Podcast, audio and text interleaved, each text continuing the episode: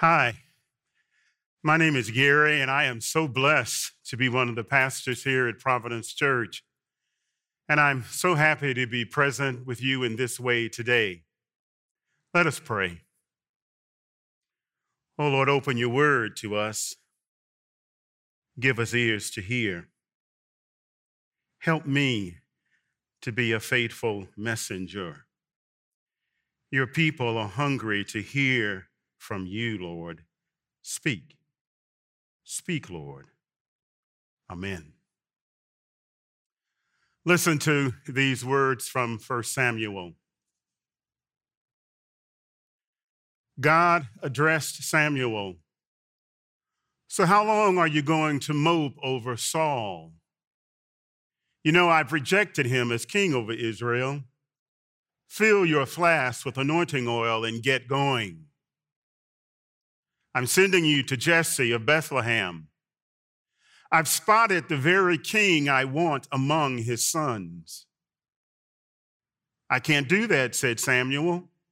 Saul will hear about it and will kill me. Make sure Jesse gets invited. I'll let you know what to do next. I'll point out the one you are to anoint. Samuel did what God told him. When he arrived at Bethlehem, the town fathers greeted him, but apprehensively. Is there something wrong? Nothing wrong. I've come to sacrifice this heifer and lead you in the worship of God. Prepare yourselves, be consecrated and called to worship. When they arrived, Samuel took one look at Eliab and thought, here he is, God's anointed. But God told Samuel, looks aren't everything. Don't be impressed with his looks and stature. I've already eliminated him, God. I've already eliminated him. God judges persons differently than humans do. Men and women look at the face, God looks into the heart. Jesse then called in Abinadab and presented him to Samuel. Samuel said, This man isn't God's choice either. Next, Jesse presented Shammah. Samuel said, No, this man isn't either. Jesse presented his seven sons to Samuel. Samuel was blunt with Jesse. God hasn't chosen any of these. Then he asked Jesse, Is this it? Are there no more sons? Well, yes, there's the runt, but he's out tending the sheep. Samuel ordered Jesse, Go get him. We're not moving from this spot until he's here. Jesse sent for him. He was brought in, the very picture of health, bright eyed, good looking. God said, Upon your feet, Anoint him, this is the one. Samuel took the flask of oil and anointed him, with his brothers standing around watching. The Spirit of God entered David like a rush of wind, God vitality empowering him for the rest of his life. Samuel left and went home to Ramah. Our scripture reading today has all the ingredients of a good suspense movie or TV miniseries. The highlights to me seem more like trailers to a good movie. You know, the trailers are the tidbits that get you interested and help you to want to know more. Listen to a few tidbits. The storyline begins this way There is a divine and supernatural action God speaks to the prophet. A once faithful and now faithless leader, Saul, the first king of Israel, has been rejected. And he is not fully aware of his rejection. The prophet Samuel, who anointed Saul, is tasked to anoint a new leader. The prophet is conflicted afraid of Saul and complains to God. Samuel does an uncharacteristic thing and shows up uninvited in Bethlehem. The town leaders are a little afraid that something must be wrong. He's unannounced. We didn't know he was coming. Samuel assures the town leaders and invites them to worship God with him. And Samuel begins to look for God's chosen one among the sons of Jesse. He interviews visually all seven of Jesse's sons. I could imagine as he had the sons go before him, he was wondering, Are you the one? He is reminded that God does not look at the outside. He is reminded that God judges people differently. He inquires after seeing seven sons if there is yet another son. And then the youngest son, David, is brought before Samuel. Samuel immediately recognizes David as the one. The text says he's a good looking boy. But more than looks, he has a chosenness to him by God's grace, and it is apparent. Immediately, David is anointed as the future king while his brothers watch. The mission is accomplished. The prophet leaves Bethlehem for home. It seems like the end of the story, maybe the end of the drama, the end of the movie, but well, not quite, because the anointing is just the beginning. Remember, I said this scripture reads like a good suspense movie. Well, the life of David is more like an action drama, and yes, a mini series, and it has many complex parts. We discover that the anointing of David by Samuel is just the beginning. A lot of stuff happens between anointing, chosenness, and kingship. He quickly enters the court of Saul. He plays the harp, the Bible says, to soothe the king when the king is depressed. He calls upon David to play the harp and soothe the spirit of his mind. David becomes a trusted member of the court and even the armor bearer to King Saul. David proves himself in battle. He fights the Philistine giant Goliath and seizes him. He grows in popularity, and people are singing songs about David. David's a ladies' man. The ladies are singing, Saul has slain thousands, but David, David has slain ten thousands. King Saul becomes jealous and angry and begins to plot David's death. You see, King Saul clearly recognized David as a warrior. He recognized him as a valuable team member. He recognized him as an obedient servant, a favored man, an effective leader, but he also saw him as a potential successor and threat. The drama elevates. David then marries Saul's daughter, Michal. He continues to defeat the armies of Saul. Saul tries to kill David with a spear on more than one occasion. But in the midst of the conflict between David and Saul, Jonathan, the son of King Saul, befriends David and pledges loyalty to David. He is faithful to David in spite of his dad's unreasonable responses. The journey from anointing to kingship is full of intrigue and difficulties and turns. One moment, he is a model leader living, and another moment, he's living less than his potential. One moment, David is a man after God's own heart, in another moment, he is controlled by his desires.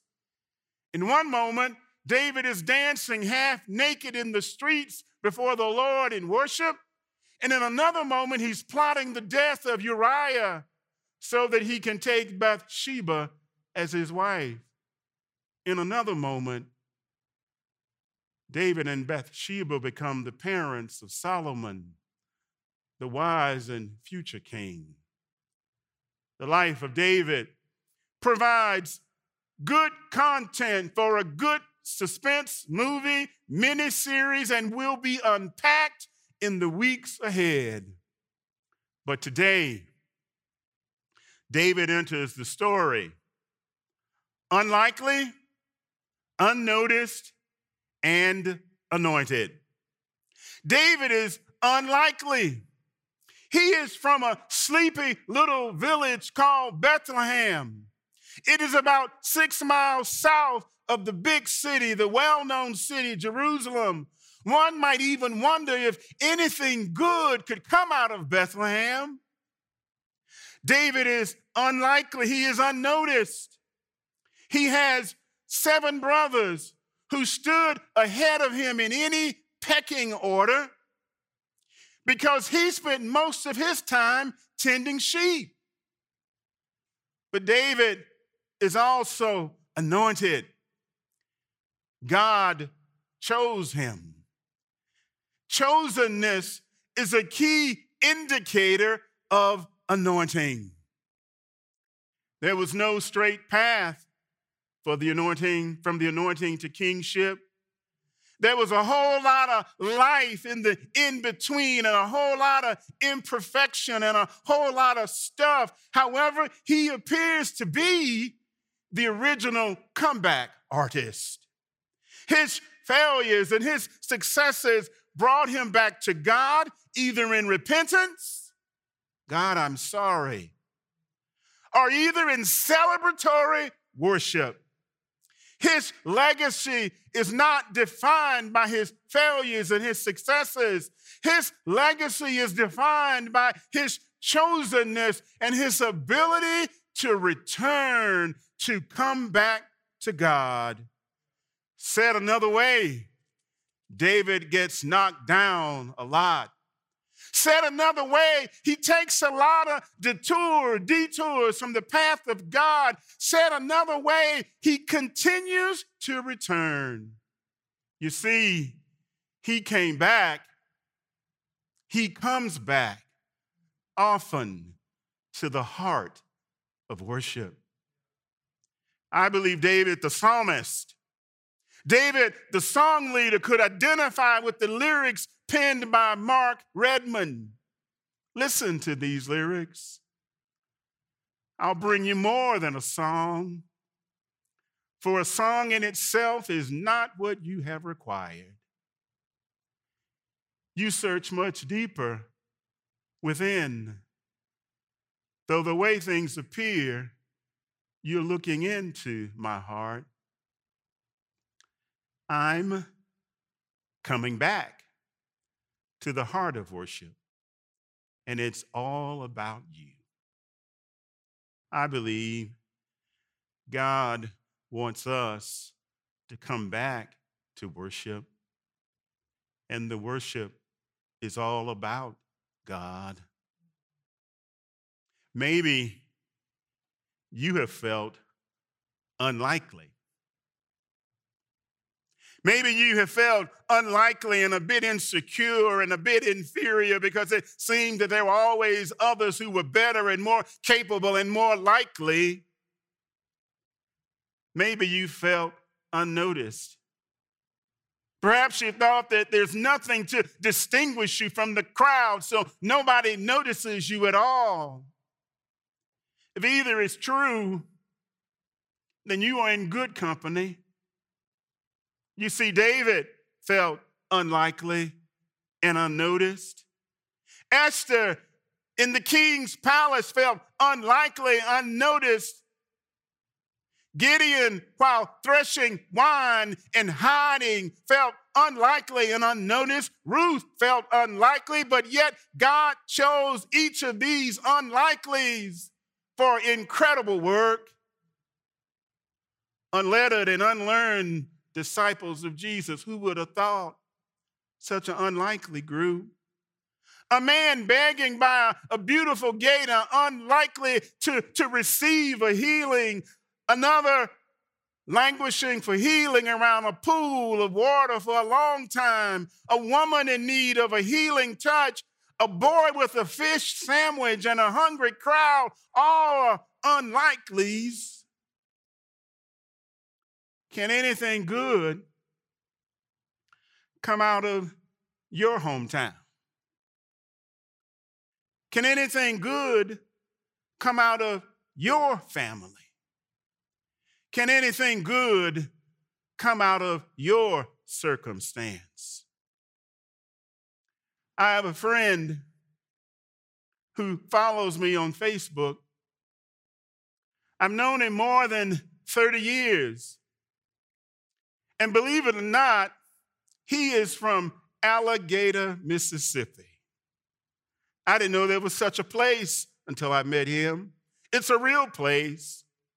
My friend will routinely call me after some exotic post or adventure and he would always begin the conversation something like this Who would have thought a boy from Jackson, Mississippi, and then he would fill in the blanks? He would continue to say, Can anything good come out of Jackson? Can anything good come out of Alligator, Mississippi, and then we would begin to marvel regarding how good God has been in both our lives. I stand before you as Samuel today. As he stood before the sons of Jesse and asked this question Are you the one? It is the same question asked by the disciples of John the Baptist when they came to Jesus. They asked Jesus, Are you the one? If there is any doubt to the affirmative answer, yes, to the question, Are you the one?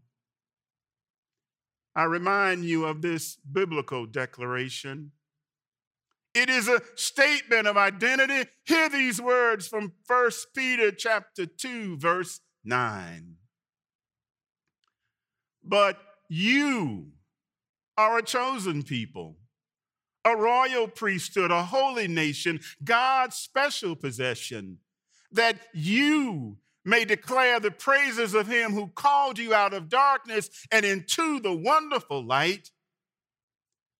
The message translation of the same verse reads this way But you are the ones chosen by God for the high calling of priestly work, chosen to be a holy people, God's instruments to do work and speak out in his name, to tell others of the night and day difference he made for you from nothing to something, from rejected to accepted.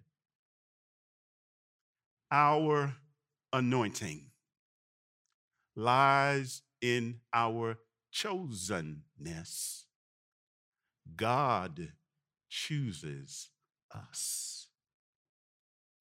I ask you again are you the one. There is no need to line up in succession and ask the question. Each of us, each of you have a chosen place. Each of us have an anointing before God. God made a promise to David over him and in him. God makes a promise to us over us and in us. It's time to come back to what he called us to. He calls us to a recognition of our anointing. We all have an opportunity to be a Samuel to someone. We all have a Samuel, or shall I say, a Samantha in our lives. I have so many of both. But let me tell you about one of my Samanthas. I knew her as Mrs. Woods. Her full name was Ethel Alice Woods, and she was my piano teacher in the fourth grade. Yes, I studied piano. She was also a member of our church. She served on the mission board. But she told me the same thing every time I saw her, at every piano lesson, whenever I saw her at church, she said the same thing. She, for me, be, has become a Samuel, a, a Samantha in my life. She did not ask if I was the one. She told me I was the one. This is what she said to me on more occasions than I care to remember, and I did not like to hear it then. She would say, You gonna be a preacher one day. Oh, I hated for her to say that. I didn't like it. I would even avoid her sometimes. But in hindsight, Mrs. Woods was a Samuel. She was a Samantha to me because she saw an anointing and she saw a chosenness that I could not see. She did not have to wonder if I was the one. She told me I was the one. Mrs. Woods, as we called her, was one of those shouting Methodists. We would sing hymns on first Sunday during communion as folk would proceed down front to the kneeling rail to receive communion. And it'd be a lot of hymns we would sing because it was a large congregation. But in, in the midst of the hymnody, we would pause every first Sunday and we would sing a hymn by Bill Gaither, a song by Bill Gaither called He Touched Me. Listen to the lyrics shackled by a heavy burden, neath a load of guilt and shame. Then the hand of Jesus touched me, and I am no longer the same. He touched me. Oh, he touched me. And oh, the joy that floods my soul. Something happened, and now I know he touched me and made me whole. Since I met the blessed Savior, since he cleansed and made me whole. I will never cease to praise him. I'll shout it while eternity rolls. He touched me. Oh, he touched me. And oh, the joy that floods my soul. Something happened, and now I know he touched me and made me whole. It was predictable about the second stanza of the singing of that song when we as a congregation would come to that line where it says, He touched me, and all the joy that flood my soul, Mrs. Woods would begin to shout.